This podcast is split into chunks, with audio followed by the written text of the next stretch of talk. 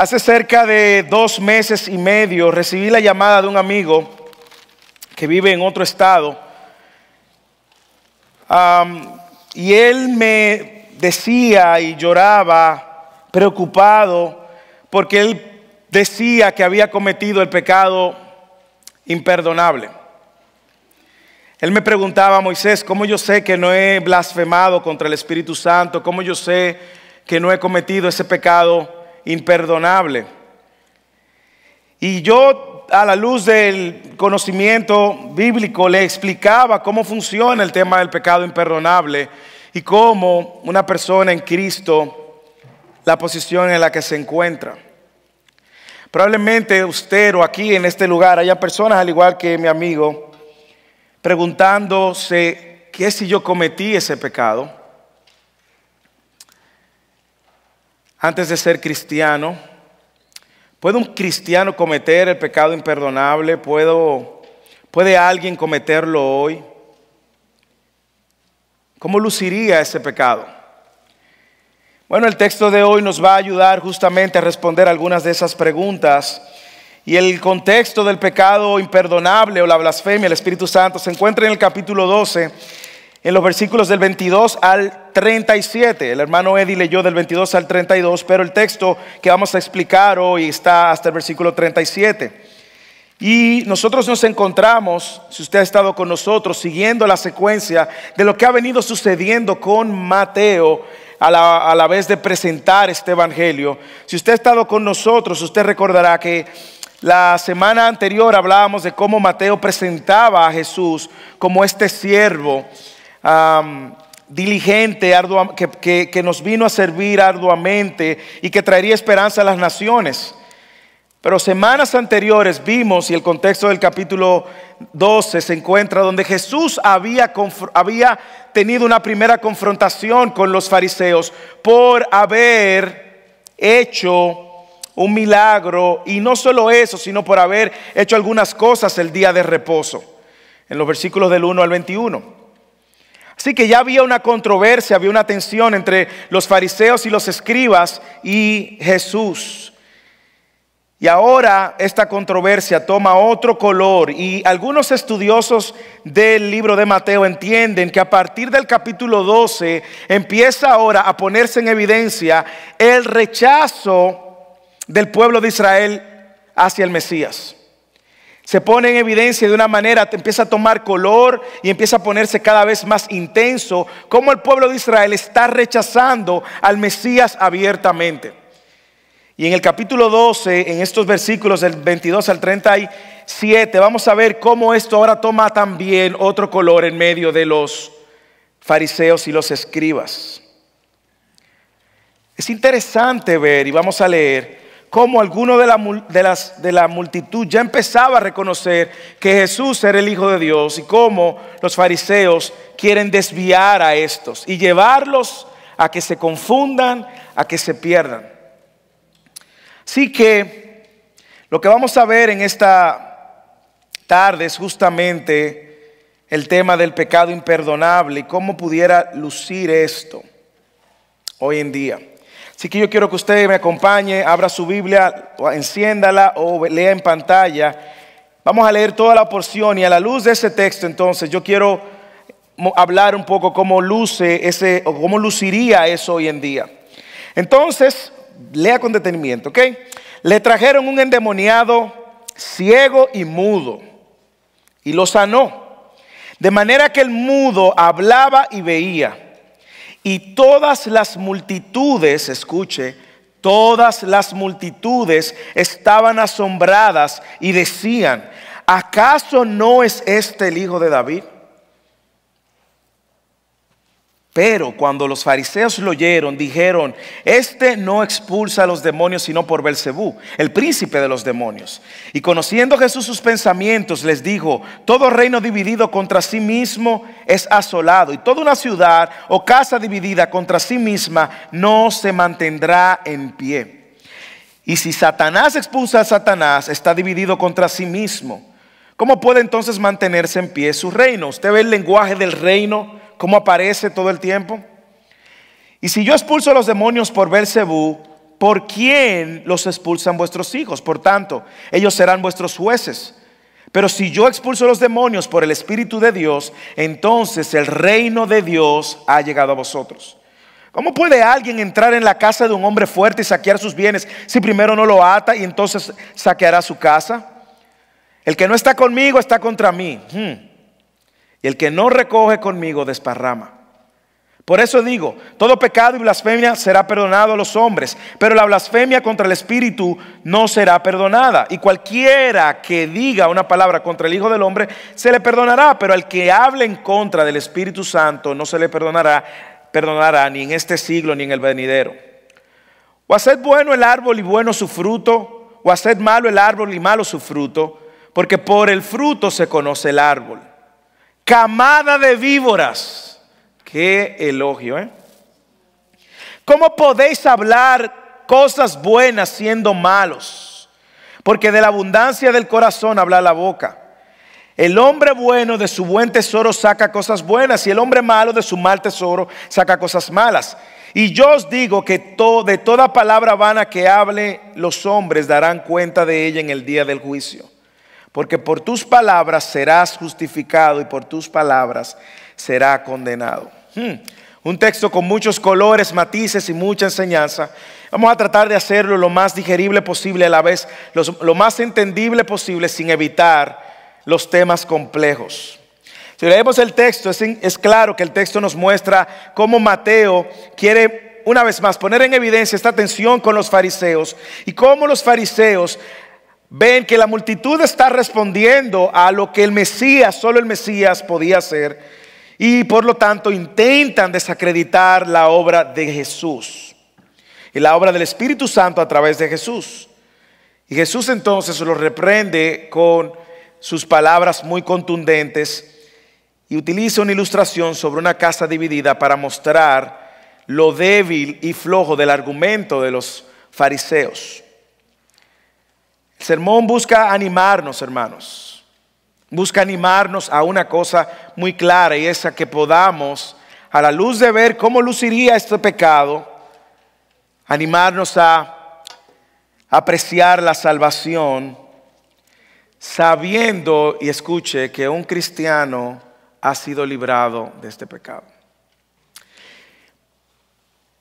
Nosotros vamos a ver que la blasfemia del Espíritu Santo, hay, hay una corriente de estudiosos que entienden lo que llamamos el pecado imperdonable, entienden que es un término que Jesús usa específicamente para describir el rechazo de Israel a Jesús como Mesías y Rey. Hay quienes entienden que este pecado solamente podía aplicarse en tiempo y espacio en el momento en el cual Jesús estaba obrando en la tierra y que sucede específicamente con Jesús en la manera como los fariseos y posteriormente la nación de Israel lo rechaza. Y usted dirá, bueno, pero él dice que ni el pecado, ese pecado no será perdonado ni en esta generación ni la siguiente a que usted se refiere. Bueno, los estudiosos entienden que esa generación se refería a todo el tiempo de Jesús hasta su muerte y la generación siguiente el tiempo de la iglesia, que como sabemos también los judíos rechazaron al Mesías y al Rey. Israel blasfemó contra el testimonio del Espíritu cuando afirmó que todo lo que Jesús estaba haciendo era en nombre de Satanás. Así que, ¿cómo luciría ese pecado si sucediera hoy? Bueno, yo le voy a dar algunas características muy claras y luego vamos a ver cómo si un cristiano, ya dije que un cristiano, y lo voy a aclarar, un cristiano, un cristiano no cometería el pecado de blasfemia al Espíritu Santo. Si usted está en Cristo, no hay manera. Usted ya ha sido perdonado. Usted dirá, bueno, pero yo era ateo antes. Bueno, déjeme demostrarle por la escritura paciencia. Así que, ¿cómo luce ese pecado? Bueno, vamos a ver en cuatro puntos. Primero, se manifiesta por una ceguera espiritual, versículo 15 al 17. Luego, por una oposición abierta al reino de Dios, versículo 25 al 30. Por los frutos y las obras que son malas, versículos 31 al 33, y finalmente sus juicios son erróneos y los condenan. Así que primero lo veremos por esta ceguera espiritual, versículos del, de, perdón, del 22 al 24. Yo dije 15 al 17, fue un error mío. Del 22 al 24. Leamos de nuevo. Entonces les trajeron un endemoniado ciego y mudo y lo sanó, de manera que el mudo hablaba y veía, y las multitudes se asombraban. Estaban asombradas y decían, ¿acaso no es este el hijo de David? Pero cuando los fariseos lo oyeron, dijeron, este no expulsa a los demonios, sino por Belcebú, el príncipe de los demonios. Es interesante lo que está sucediendo aquí. Y yo quiero que usted sepa que este milagro, de manera particular, este milagro, era un milagro que solo el Mesías podía hacer. Solo el Mesías podía libertar a una persona ciega, muda y endemoniada al mismo tiempo. De hecho, cuando nosotros leemos Isaías 35 del 5 al 6, dice, entonces se abrirán los ojos de los ciegos y los oídos de los sordos se destaparán, el cojo saltará como un ciervo y la lengua del mudo gritará de júbilo. Era algo que solamente el Mesías podría hacer. También en Isaías 42, 6, 7 dice, yo soy el Señor, en justicia te he llamado, te sostendré por la mano y por ti velaré y te pondré como pacto para el pueblo, como luz a las naciones, para que abra los ojos a los ciegos, para que saques de la cárcel a los presos y de prisión a los que moran en tinieblas. Solo el Mesías podía hacer tal milagro. Liberar un endemoniado que además estaba mudo y ciego por un momento piensa en la condición de esa persona. No solamente no podía ver, que en eso en sí mismo ya es una tragedia, no solamente no podía hablar, no se podía comunicar, ni ver ni comunicarse, y además espiritualmente oprimido. Es una condición, es una condición triste. Y el texto nos está diciendo que este endemoniado lo traen a Jesús y Jesús lo sana. Y cuando lo sana, la multitud empieza a reconocer, porque como hemos dicho anteriormente, en el contexto judío, ellos sí sabían que el Mesías sí haría estos milagros. Los fariseos lo sabían, los escribas lo sabían, pero estaban más ciegos que este ciego. Y mire cómo la multitud reacciona asombrada y preguntándose, ¿acaso no es este el hijo de David? Recuerde que el título de David, del hijo de David, lo hemos venido diciendo, es un título que solamente se le eh, atañe al Mesías. Es un título mesiánico, el hijo de David. Ese Mesías vendría por el linaje de David y por lo tanto, cuando la multitud está diciendo, ¿acaso este no es el hijo de David? Están diciendo, ¿acaso este no es el Mesías? Recuerde que el Espíritu Santo no estaba obrando en el corazón de ellos. Por lo tanto, lo único que ellos tenían era la palabra y las obras para juzgar. Y la multitud empieza a entrar en razón. Ver cómo están entendiendo que esto es una obra solamente de Dios. Pero mire qué hacen los fariseos. Los fariseos dijeron, este no expulsa a los demonios, sino por Belcebú, el príncipe de los demonios. ¿A quién le dijeron eso? A la multitud. Ellos se encontraban en una encrucijada aquí, los fariseos, porque recuerde que Jesús venía destruyendo toda esta este legalismo, toda esta religiosidad falsa que los fariseos habían enseñado acerca del día de reposo, acerca de la ley, acerca de guardar eh, otras cosas, los alimentos y las fiestas. Por un lado, si ellos aceptaban que tal poder venía de Dios, entonces tenían que aceptar que Jesús era el Mesías. Y por otro lado, si le atribuirían el poder a Satanás, ellos entonces estaban libres para excusar su incredulidad y optaron por el segundo. Decidieron atribuirle esto a una obra del diablo y negar que Jesús era el Salvador. Estos estaban ciegos, más ciegos que el que Jesús acababa de libertar. Ellos acaban de estar ciegos y no solo ciegos, sino que también empieza a hacer una declaración. Usted va a ver que esto de la declaración, de lo que tú dices, de lo que tú hablas, del juicio, trae condenación y le trajo condenación. Ellos empezaron a decir entonces una mentira. Y no sé si usted puede ver aquí la lucha que ellos tenían, pero puede ver cómo hay una ceguera espiritual muy clara, resultado de la dureza de su corazón. Estaban ciegos, no podían ver a Dios obrando. Su orgullo era tan grande, su dureza era tan grande, que prefieren decir que Satanás lo hizo. ¿Y qué están diciendo los fariseos? En pocas palabras, ellos están diciendo, tú eres hijo de Satanás. Le están diciendo a Jesús. Tú no eres hijo de David, como la multitud está reconociendo. No, no, no, tú eres hijo de Satanás. Y con esto están silenciando a la multitud y calmando a la multitud, porque recuerden que la multitud tenía como referencia religiosa a los líderes fariseos. Nosotros sabemos que más adelante Jesús en el capítulo 15, si usted se mantiene viniendo, Jesús le habla a ellos y le dicen, ustedes lo que son unos ciegos.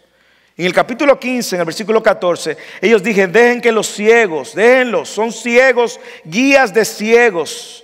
Y si el ciego guiara el ciego, ambos caerán en el hoyo.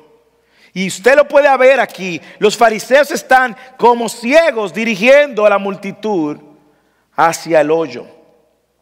Están ciegos espiritualmente. Pero déjeme decirle algo.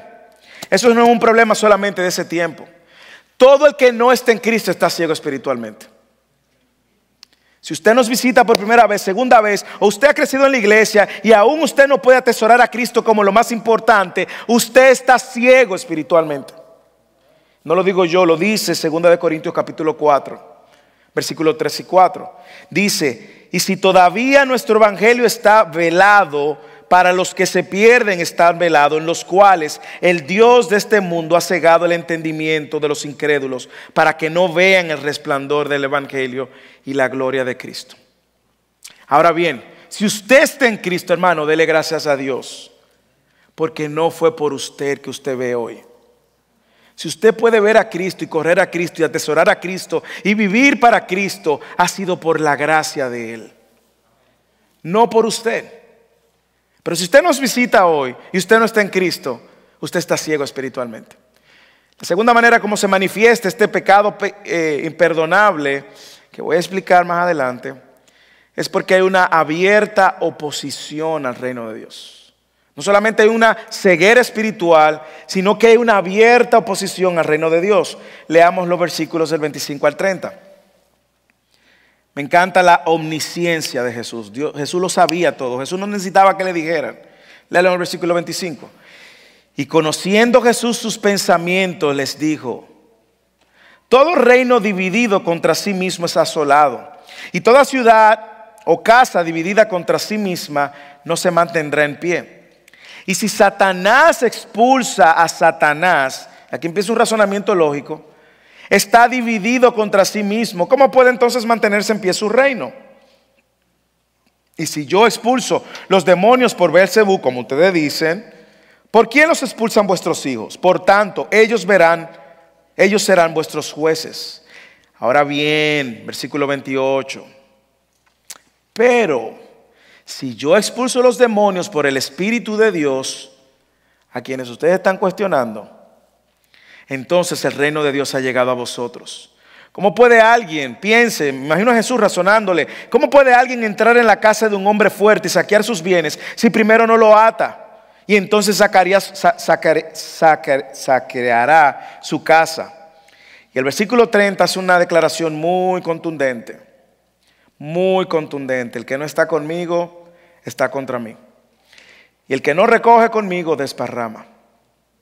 Así que Jesús tratando de ayudar a la audiencia y a los fariseos a entender, les responde primero con una respuesta lógica.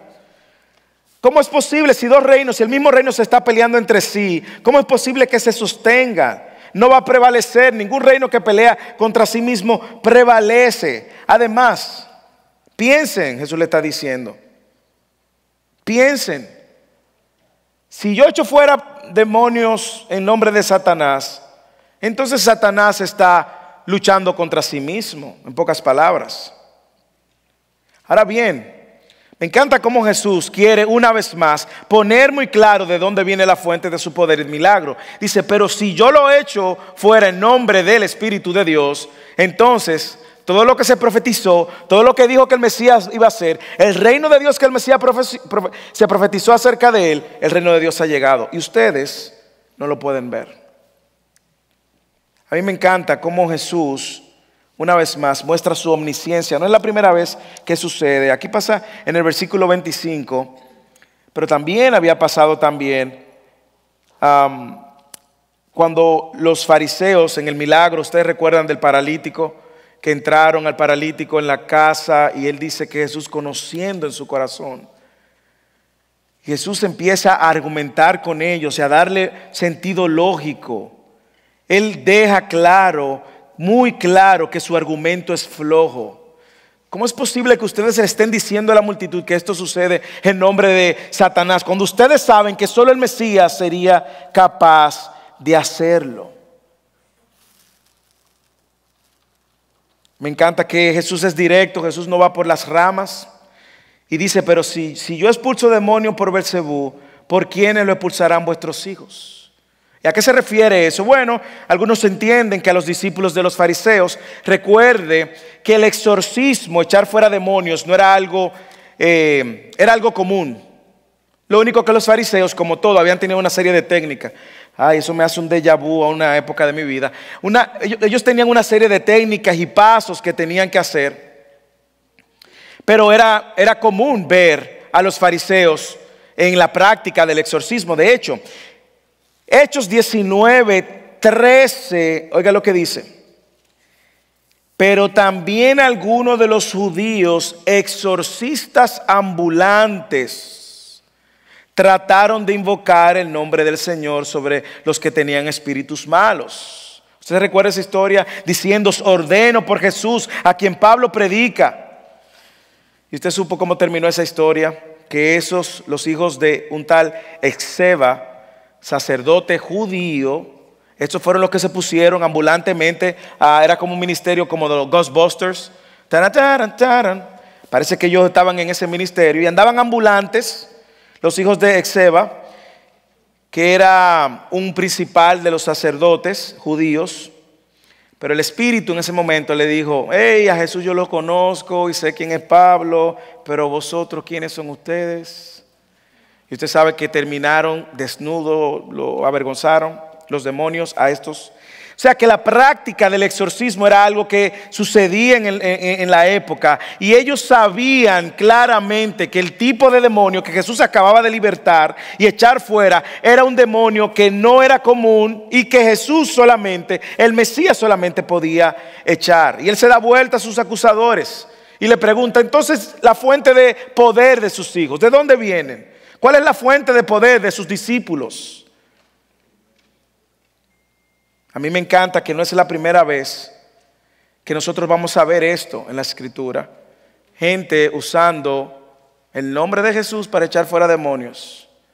Usted recuerda que Jesús lo advirtió, si usted estuvo con nosotros en Mateo 7, 21, 22, ¿usted lo recuerda? ¿Qué dijo Mateo 7, 22? No todo el que dice, Señor, Señor, entrará al reino de los cielos, sino quien, el que hace la voluntad de mi Padre. Y que luego dice, en aquel día muchos vendrán a mí diciendo, Señor, Señor, ¿no hicimos muchos milagros? ¿No echamos fuera demonios? ¿No profetizamos? ¿Y cuál fue la respuesta de Jesús allá? En la eternidad futura, lo que va a suceder, le va a decir, apártense de mí, hacedores de maldad, nunca os conocí. O sea que el ministerio de la liberación o echar fuera demonio era algo común, pero solo el Mesías podía hacer esto. Pero ellos estaban en una abierta oposición al reino de Dios. Y por eso Jesús le dice, ahora bien, si yo echo fuera a estos demonios en nombre de Dios y del Espíritu de Dios, entonces ustedes saben que el reino de Dios ha llegado y ustedes están oponiendo al reino de Dios. Qué difícil. Y ahí es donde Jesús le dijo, por lo tanto, si ustedes no están en este reino, ustedes están en contra de este reino. Hmm. Yo no quisiera encontrarme en una posición donde el creador del universo me diga, tú estás en contra de mí, apártate de mí. Sería muy triste. Ahora, ¿por qué si el exorcismo era algo común en esa sociedad en el momento? ¿Por qué los fariseos querían cuestionarlo.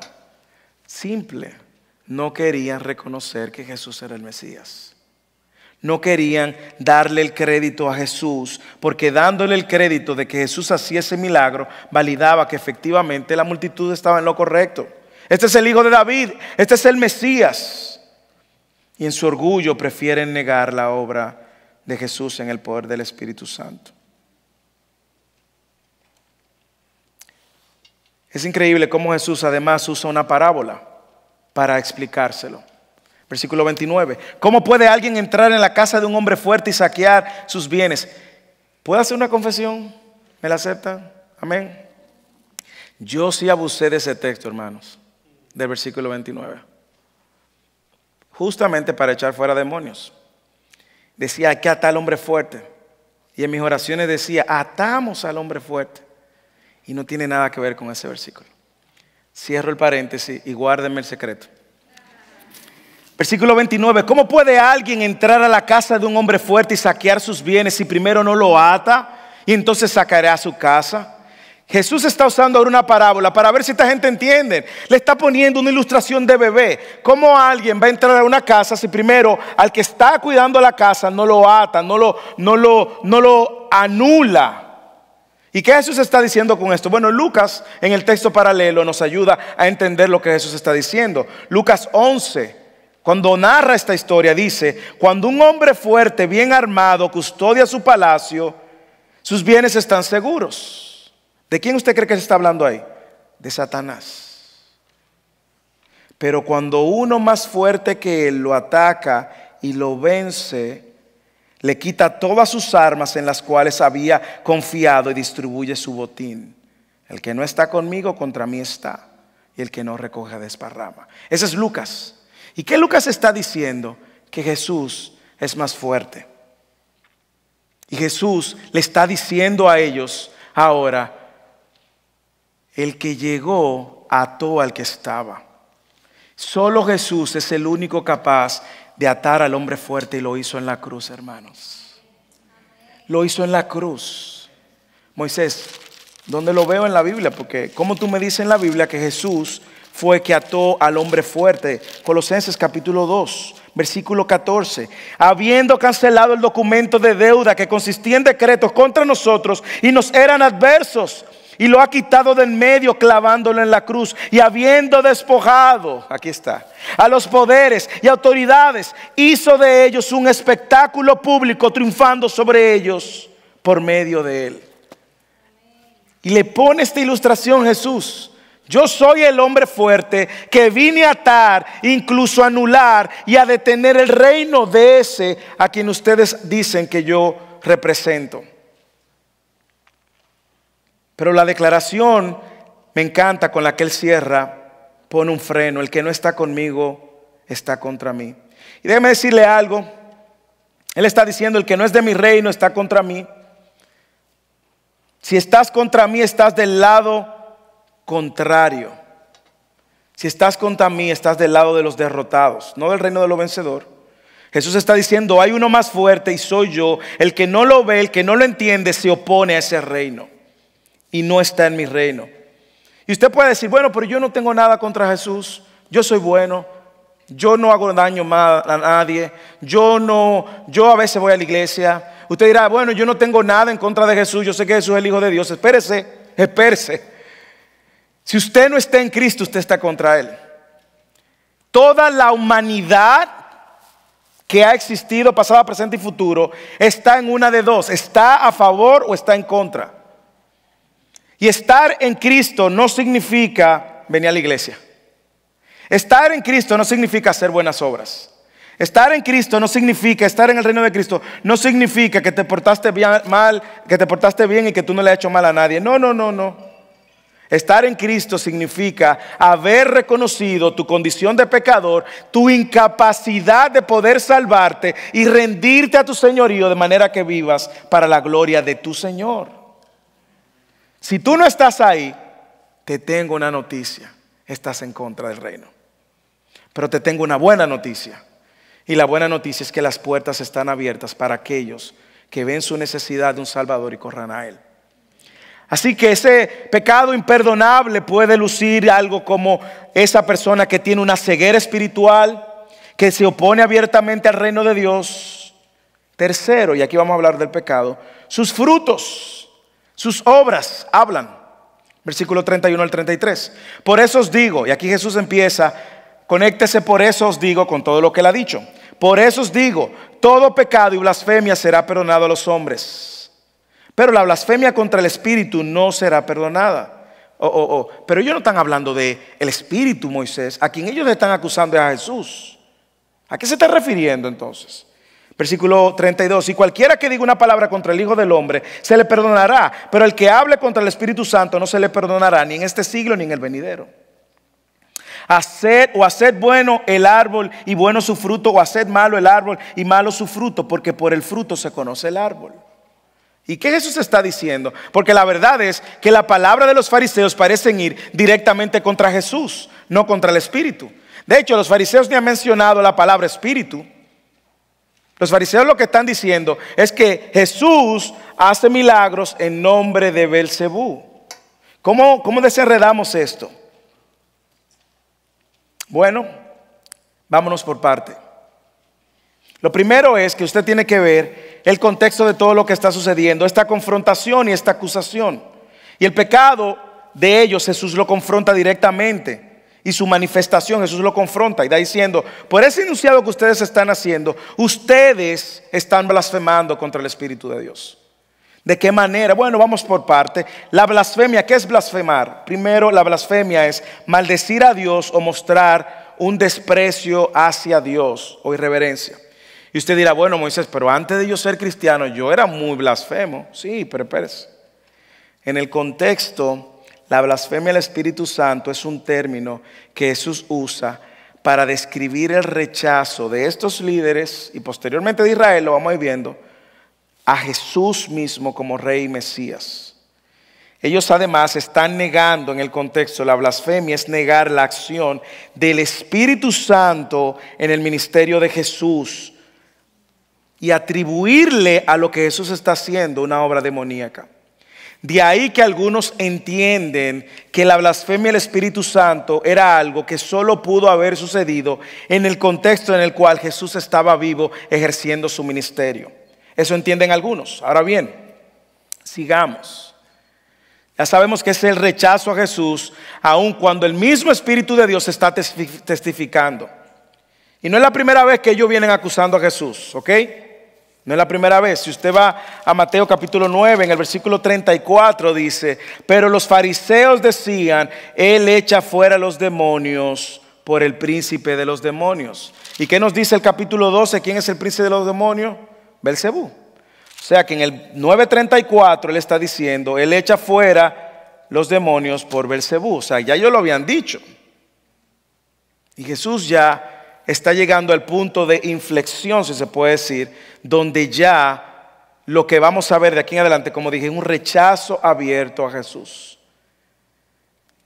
Evidentemente ellos no podían negar que esto era una obra de Dios, pero prefieren acusar a Jesús de obrar en el poder de Satanás. Por eso Jesús le dice a los que estaban reconociéndolo a él como Mesías, a la multitud, hey, hey, hey, hey, observen las obras de esta gente.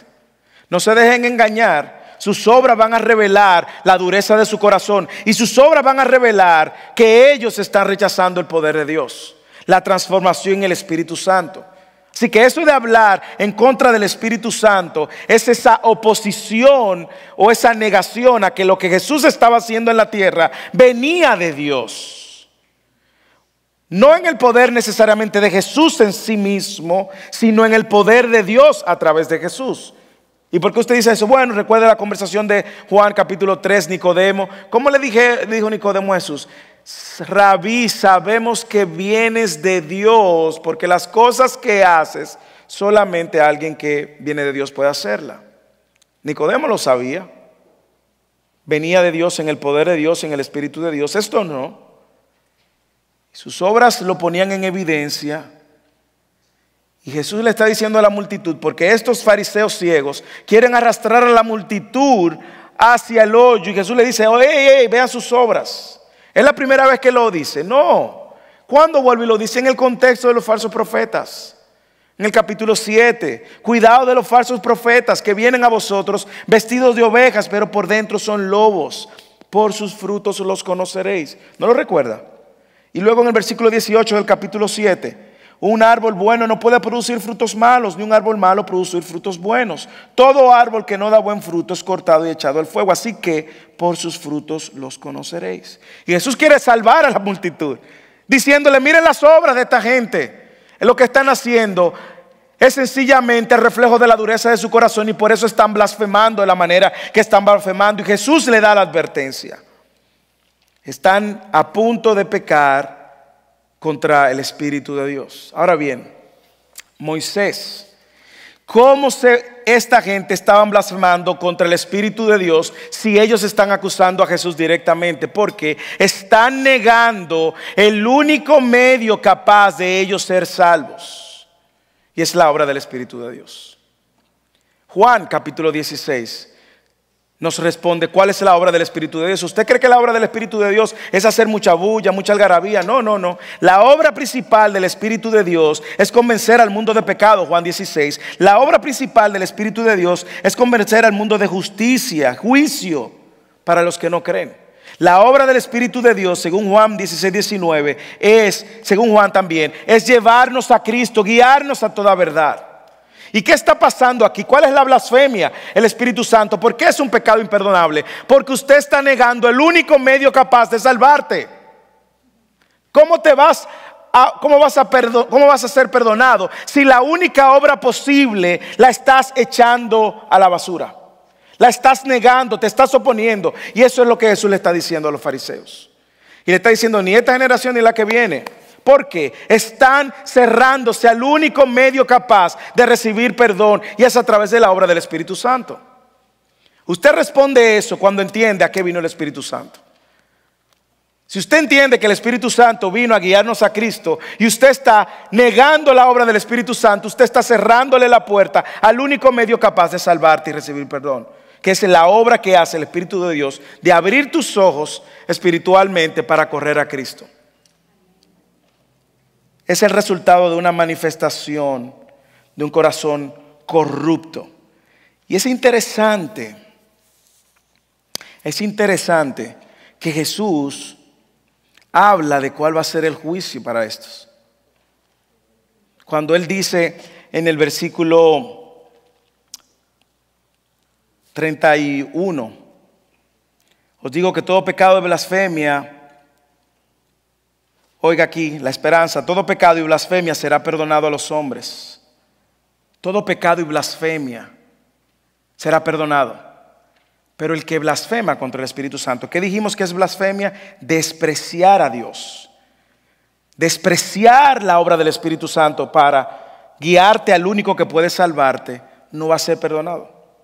No hay manera que sea perdonado, ni en esta vida, ni en la venidera, ni en este siglo, ni en el siguiente. No hay manera. Es cerrar la única vía, medio para usted recibir perdón. Y usted dirá, Moisés, pero yo en el pasado, yo era medio ateo y yo dije tantas cosas al Espíritu de Dios. No, hermanos, yo no creo que usted sea más, ateo o haya maldecido más a, ha blasfemado más al Espíritu de Dios que lo que hizo Pablo. Y mire lo que Pablo dice en Timoteo, primera de Timoteo capítulo 1, 12.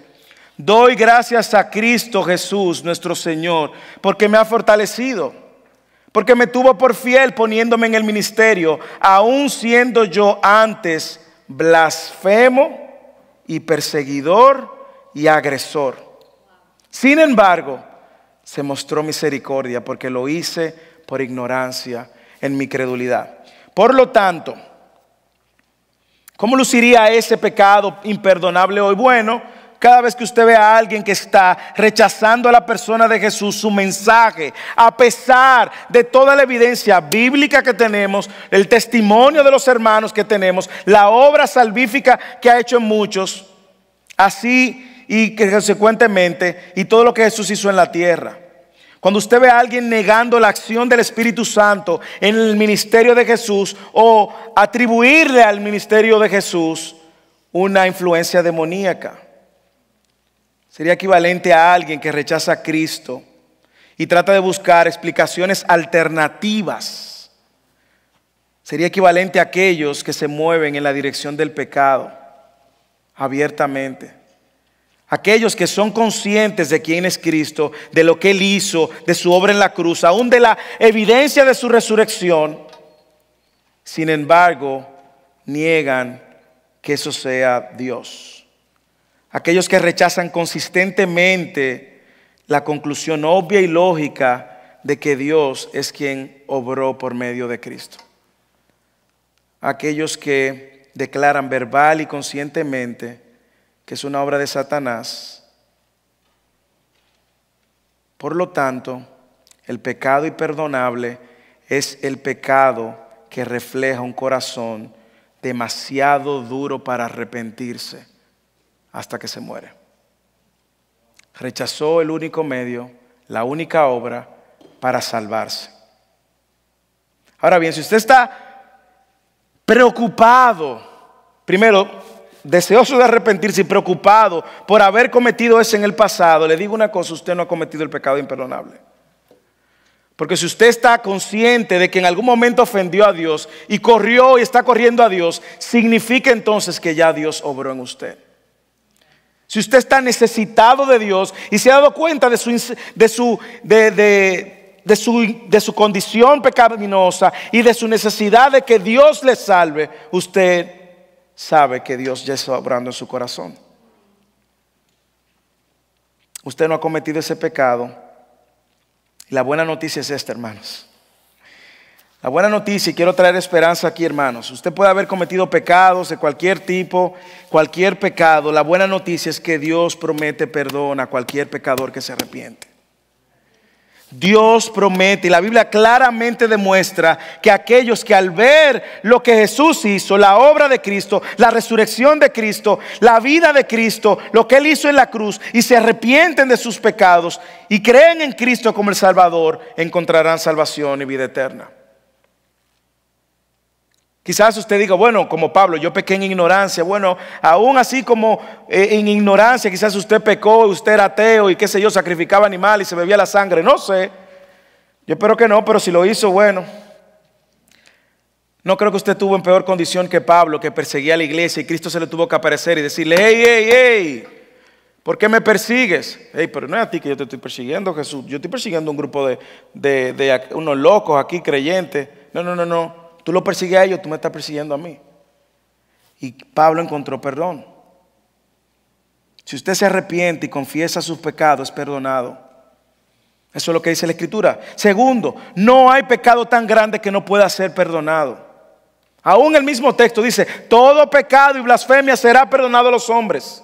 Hay esperanza en Cristo para cualquier pecado que tú hayas cometido. Lo que Él demanda de ti es que te arrepientas y reconozcas que Cristo, su vida, muerte y resurrección fueron provistas para salvarte.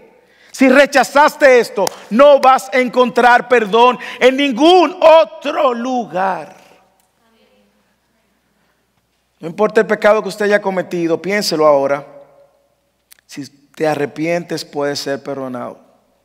Y ya le mencioné del caso de Pablo, pero a mí me encanta que Pablo para contextualizarlo un poco con nuestra cultura posmoderna, Pablo en Primera de Corintios capítulo 6 nos dice claramente que no importa el nombre, el color, la altura, la profundidad del pecado. Capítulo 6, versículo 9 dice, ¿O no sabéis que los injustos no heredarán el reino de Dios? ¿Qué fue lo que Jesús vino a traer? El reino de Dios. ¿No sabéis que los injustos no heredarán el reino de Dios. No te dejes engañar, ni los inmorales, ni los idólatras, ni los adúlteros, ni los afeminados, ni los homosexuales, ni los ladrones, ni los avaros, ni los borrachos. Eh, como que ahí ya encajamos como en la realidad. Porque yo de todo lo anterior que usted mencionó, Moisés, yo no me identifico. Y los borrachos, ah, bueno, espérate.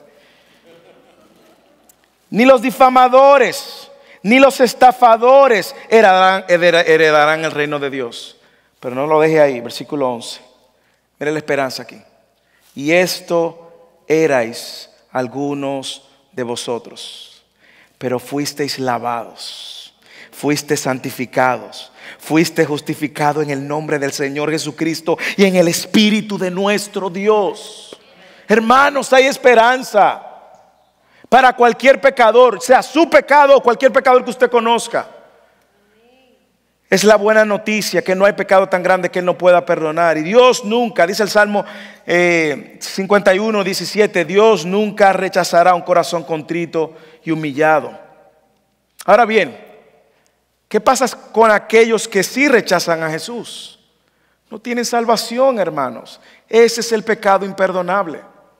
Si usted rechazó la obra de Cristo para salvarse, no tiene otra manera de salvarse. Dios proveyó una sola manera y fue por medio de Cristo. Y los fariseos estaban rechazando la única manera, la obra del Espíritu de Dios. Estaban diciendo que eso era del diablo. Y peor aún, estaban arrastrando a la multitud a que no creyeran en el único medio que Dios había provisto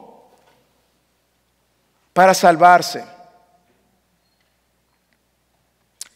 Aunque yo en lo personal me inclino por lo que estudié, que algunos entienden que hoy no se comete el pecado de la blasfemia del Espíritu Santo, pero hoy mucha gente sí comete el pecado de rechazar a Cristo. Y le digo algo, su destino va a ser el mismo que el de los fariseos que los cometieron. El mismo. Si usted rechaza a Cristo, el único medio para salvación, hoy usted va a terminar en el mismo lugar que terminaron los fariseos que cometieron blasfemia contra el Espíritu Santo. Primera de Juan 1.9, hay una esperanza, hermano. Si usted confiesa sus pecados, Él es fiel y justo para perdonar nuestros pecados. Escuche y limpiarte de toda maldad. Por eso, si en esta mañana, si tú estás aquí y no tienes a Cristo, aquí está la buena noticia, corre a Cristo. No te vayas sin Cristo. Y si tú estás aquí, ya tiene a Cristo, dale gracia a Cristo. ¿Por qué, hermanos? Porque perdonó todos tus pecados. Y hay una noticia eterna que se va a sostener para toda la eternidad. Romanos capítulo 8, versículo 1 dice, ya no hay condenación para los que están en Cristo Jesús. Usted está en Cristo Jesús. No hay condenación, hermanos. Se me fue el tiempo. Finalmente, el juicio, no solamente sus obras son malas, no solamente tienen una ceguera espiritual, se oponen abiertamente al reino de Dios, sino que sus juicios son errados y están condenados por sus juicios. Quizás usted ve esos, esos, esas características y se le pueden venir el nombre de alguien a su vida, alguien que tiene estas características. Jesús está diciendo, creo que fue una de las palabras más claras, camada de víboras. Jesús usa palabra más fuerte que esa. Solamente si su corazón está en el lugar incorrecto, su juicio va a ser incorrecto y consecuentemente por tus palabras tú vas a ser condenado. Pero cuando tú has recibido el reino de Dios y a Cristo como el mediador único para salvarte, tu juicio va a ser correcto. ¿Y cuál es el juicio?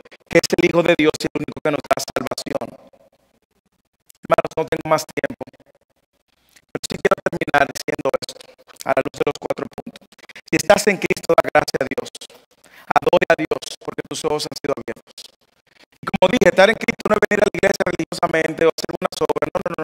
Estar, estar en Cristo es mostrar una vida en Cristo. Así que estamos llamados ahora a dar frutos de que estamos en Cristo. Si, si, si tú no estás en Cristo, probablemente tú estás ciego espiritualmente. Solo Cristo puede abrir tus ojos. Si no estás en Cristo. Pero si estás en Cristo, como no estás ciego, entonces camina por el camino que Él ha trazado. Si tú estás en esta tarde y no estás en Cristo, te estás oponiendo abiertamente al reino de Dios. No estás con Dios, estás contra Dios. Tienes que arrepentirte y correr al único capaz de salvarte. Si tú estás en Cristo, entonces somos embajadores del reino de Dios. Debemos de vivir a la luz de, esa realidad. Si tú no estás en Cristo, tus, frutos y tus obras son malas. Ah, pero pastor, yo hago cosas buenas. No, no, no, no, no. Isaías 64, 6 dice que tus mejores obras son como trapo de inmundicia. El trapo que le ponían los, a los, leprosos cuando se estaban pudriendo. Eso es lo mejor que tú puedes hacer. Pero si tú no estás en Cristo, tus obras no van a llenar el estándar. Tienes que correr a Cristo, el único que hizo la obra capaz de llenar el estándar de Cristo. Ahora, si tú estás en Cristo, tienes que dar obras y frutos de arrepentimiento. Tienes que vivir en tu casa, en tu familia, en tu trabajo, dando frutos de una persona que ha sido salva. Y finalmente, si tú no estás en Cristo, tus juicios son erróneos. Tú no puedes ver y puedes discernir para hacer un juicio correcto. Por lo tanto, vas a terminar condenado. Tienes que venir a Cristo. Tienes que venir a Cristo, el único capaz de dar claridad para verlo a Él como el Salvador. Pero si estás en Cristo, haz no solamente que tu juicio sea correcto, sino que lo que sale de tu boca sea coherente con lo que hay dentro. Que Dios nos ayude, hermanos.